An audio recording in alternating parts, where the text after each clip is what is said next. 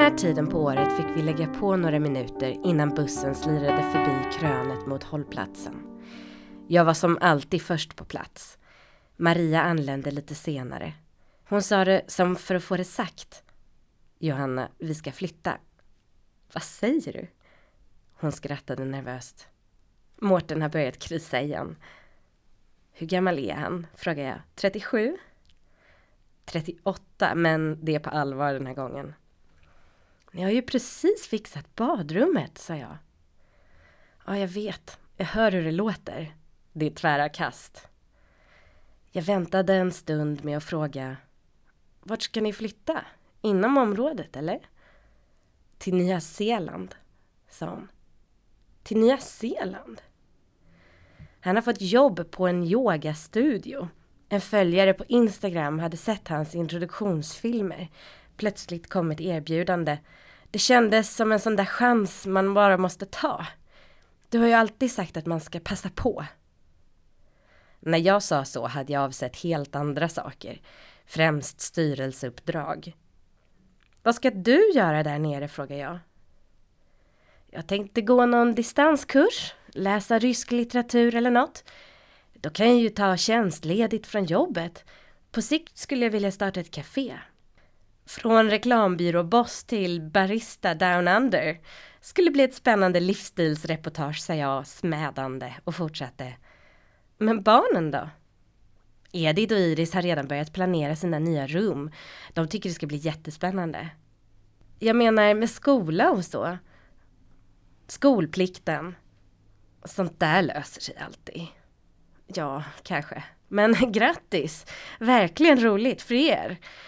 Det blir något annat än att sitta på buss 410 varje morgon. Ja, man ledsnar ju till slut, sa hon.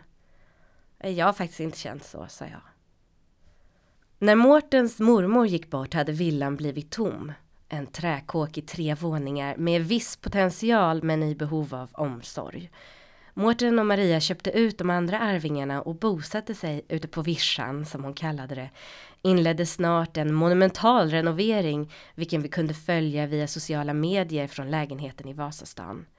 Därefter igångsattes en långsamt molande övertalningskampanj för att få oss att göra samma resa. Jag och Christian bodde trångt med en kil till innergård. Barnen levde upp under visiterna på Backstugevägen, hoppade rep i trädgården och plockade äpplen.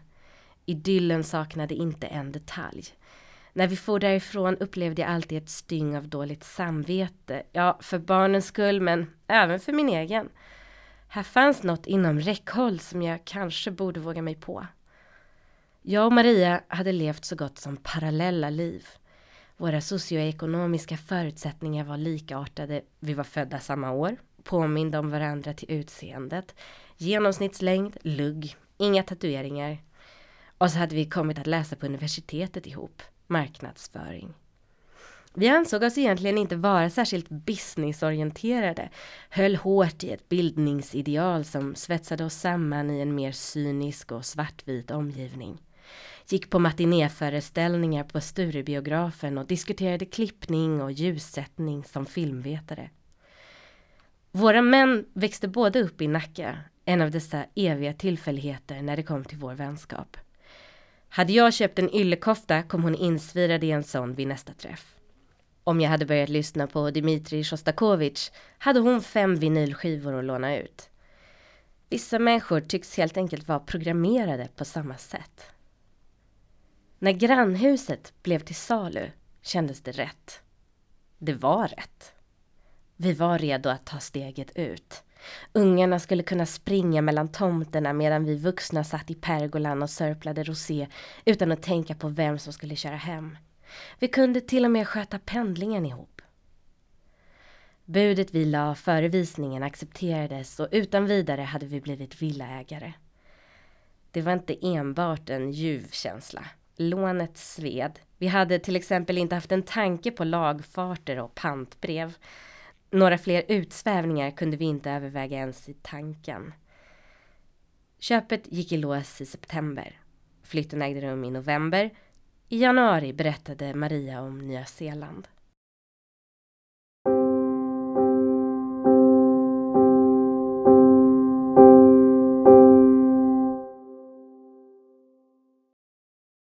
Oxveckorna drog förbi med ökänd hastighet.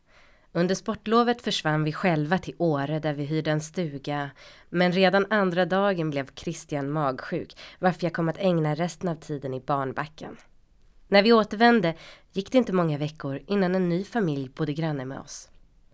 Själva skiftet gick nästan obemärkt förbi. Det var ju ingen flytt i ordets normala bemärkelse. Möblemanget lämnades kvar, fotoramar och annat hamnade i källaren. Den nya familjen behövde någonstans att bo, inte någonstans att slå sig ner. Maria, Mårten, Edith och Iris kördes iväg med taxi. Avskedet blev avdramatiserat, en vinkning genom fönstret. Nu fick vi snabbt rusa ut mot vägen och säga något avslutande. Ett år går fort, sa Maria. Ja, tyvärr har du ju rätt i det, sa jag. Ungarna grät efteråt, men det gick över i nyfikenhet. Det kom ju en ny familj redan dagen därpå. Det gör det alltid i det här området. De hette Pernilla och Lukas, barnen Doris, Walter och Eva. De hade alltså tre ungar. Den yngsta bara några månader gammal, varför Pernilla kunde hjälpa till att låsa upp hos oss när hantverkare behövde komma in och dessutom hålla lite utkik så att de inte fick med sig något. Jag hade annars inte så stor behållning av grannfamiljen förrän Pernilla började dyka upp vid busshållplatsen 07.25 precis som jag. Hallå där Johanna, sa hon. Ja men hej, sa jag. Det hade gått snabbt det här för dem med, fick jag veta. En ny tjänst på huvudkontoret i Stockholm skräddarsydd för henne och snart hade de flyttat, men utan pick och pack. De vågade inte ta hela steget på en gång och då passade det bra med Maria och Mårtens hus att börja med. Och kanske kunde de köpa loss det om allt gick enligt plan. Enligt plan? De pratade ju om att flytta dit för gott, sa Pernilla. Jaha, det visste jag inte. Det är häftigt tycker jag att ta steget som de gjort, utmana sin comfort zone så att säga. Egentligen skulle man passa på själv medan man lever, sa hon. Ja, verkligen inspirerande. Om morgnarna kom vi att diskutera barnen. Ännu hade vi inte kommit fram till att vi hade liknande intressen. Det skulle dröja ett par månader innan vi insåg att båda höll Hannah och hennes systrar som Woody Allens bästa film. Nu pratade vi istället om det tredje barnet som vi länge hade avvaktat att fatta beslut om. Det går liksom av bara farten, sa Pernilla på bussen en torsdag. Svårt att tro ändå. Nej, jag vet, men man lär sig ju de här sakerna. De nöts in. Med treans kan man verkligen visa vad man går för. Ja, det är många som har tre barn nu för tiden. Fyra är det nya tre, vet du. Lukas pratar jämt om en till liten knodd. Fyra? frågade jag. Jag har alltid drömt om en stor familj, sa hon. Ja, jo. Under dessa månader hade jag indirekt befordrats på jobbet på grund av en kollegas jobbyte och andra kollegors sjukfrånvaro. När en konsult som haft ansvar för några kunders sociala medierkonton avslutade sitt uppdrag, då fattade jag beslutet att inte ersätta denne hur svårt kunde det vara att uppdatera några Facebook-sidor? Det kunde jag sköta med vänsterhanden under en period, tänkte jag. Ett grandiost felbeslut, vilket jag inte kunde erkänna som ny chef. Istället satt jag dygnet runt och svarade på frågor som sipprade in vid de mest opassande tillfällen. Jag blev en kundtjänst. Mårten och Maria höll på att spränga mitt flöde med sina bilder från Nya Zeeland. Allt var verkligen toppen, förstod jag av dessa uttryck. Familjen balanserade på repstegar, åt mjukglass i solnedgångar och klädde ut sig i fåniga lejondräkter. Allt sammans i ett ljus som påminde mig om sommaren, den särskilt frånvarande sommaren. Sommaren som bara sommaren kan te sig när den inte finns inom räckhåll.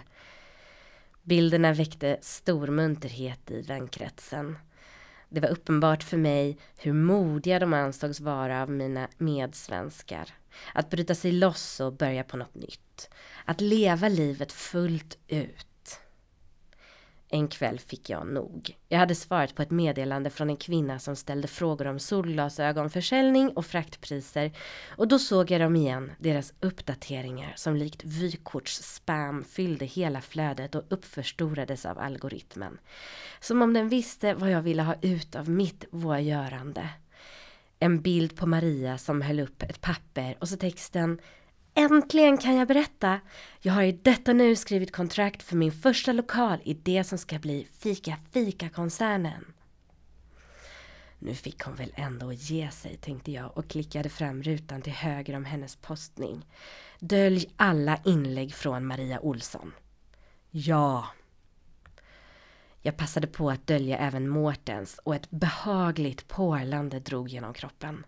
Jag var äntligen tillbaka i Sverige. Jag hade landat. Jag var där jag ville vara i mitt Saltsjö-Duvnäs, i min villa, med min man och mina barn. Mitt i livet. Lyckad och nöjd. Senare på kvällen viskade jag i Christians öra. Är det inte dags för Lo att få bli stora syster? Va, tycker du det? svarade han. Ja, sa jag och klappade hans kind med handryggen. Jaha. Jaha. Ett år går fort och även två år gick fort. Jag fick nya oxveckor att slita mig igenom och jag fick nya vardagsbestyr att rå om. Tillvaron som trebarnsförälder kom att visa sig mer komplicerad än jag hade anat. Nu krävdes ett veckoschema för familjen med 40 minuters pass uppradade som Tetris-block på kylskåpet. Jag strävade efter en större effektivitet och nu fick jag mer gjort än någonsin. Den enda riktiga pausen var om morgonen då jag envisades med att åka den tröga buss 410. Kuskade fram mellan hållplatserna för att sakta tona in i den nya dagen. Pernilla och jag hade nått fram till varandra. Jag kom knappt ihåg en annan morgonrutin än att vi möttes vid grindarna och traskade mot busshållplatsen. Alltid lite för tidigt. Hur har helgen varit? frågade jag en måndag med snöblandat regn. Det är mycket med renoveringen, svarade hon. Ja, hon såg faktiskt lite trött ut. Liksom förbrukad. Fast det blir snyggt när det är klart, sa jag. Bra att ni gick på stenskiva, det blir så lätt fläckar på trä. Ja, vi kände faktiskt det. Bussen kom och vi for in i veckan. Pernilla fortsatte. Lite slösaktigt kan jag känna, att driva ut fullt fungerande grejer. Samtidigt vill man ju sätta sin egen prägel. Det här är ett barndomshem också, det får man inte glömma. Jag förstår precis, sa jag. Det där murriga är väl inte riktigt vad jag tänkt mig, sa hon som en ursäkt. Nej, de gillade ju sånt där, lite mörka toner. Det är olika. Jag hade egentligen svårt att hänga med i samtalen nu för tiden när jag knappt sov om nätterna och ägnade fritiden åt att förflytta Bruno och Lo mellan aktiviteter de ändå inte uppskattade. Men en sak hon sa hörde jag klart. Orden skar genom dimman. Har du hört om Maria? frågade hon. Jag vände mig mot henne. Va? Det blev väl inte riktigt som de tänkte sig där i Nya Zeeland. Jag började nervöst dra med handen över byxbenet. Inte, jag har ingen koll, inte sett något från dem på länge, sa jag. Och det stämde ju. Oj, då vet du alltså inte? Och vet vad? Om separationen. Han hittade en ny. Jag utbrast. Åh fy! Nej, det kunde man ju förstå att allt inte var frid och fröjd om de gjorde en sån där grej. Det är det första jag tänker på när jag hör om folk som fattar radikala beslut. Något är fel liksom. Här är det andra saker som inte klaffar och då försöker man allt annat först. Men man kommer ju inte från sig själv. Jag satt tyst och tittade ut över ett disigt Nacka. Sa till sist. Nej, det borde man ju ha förstått. Och fortsatte sen med att fråga. Hur har hon det nu då? Det är en klurig situation vad jag förstår.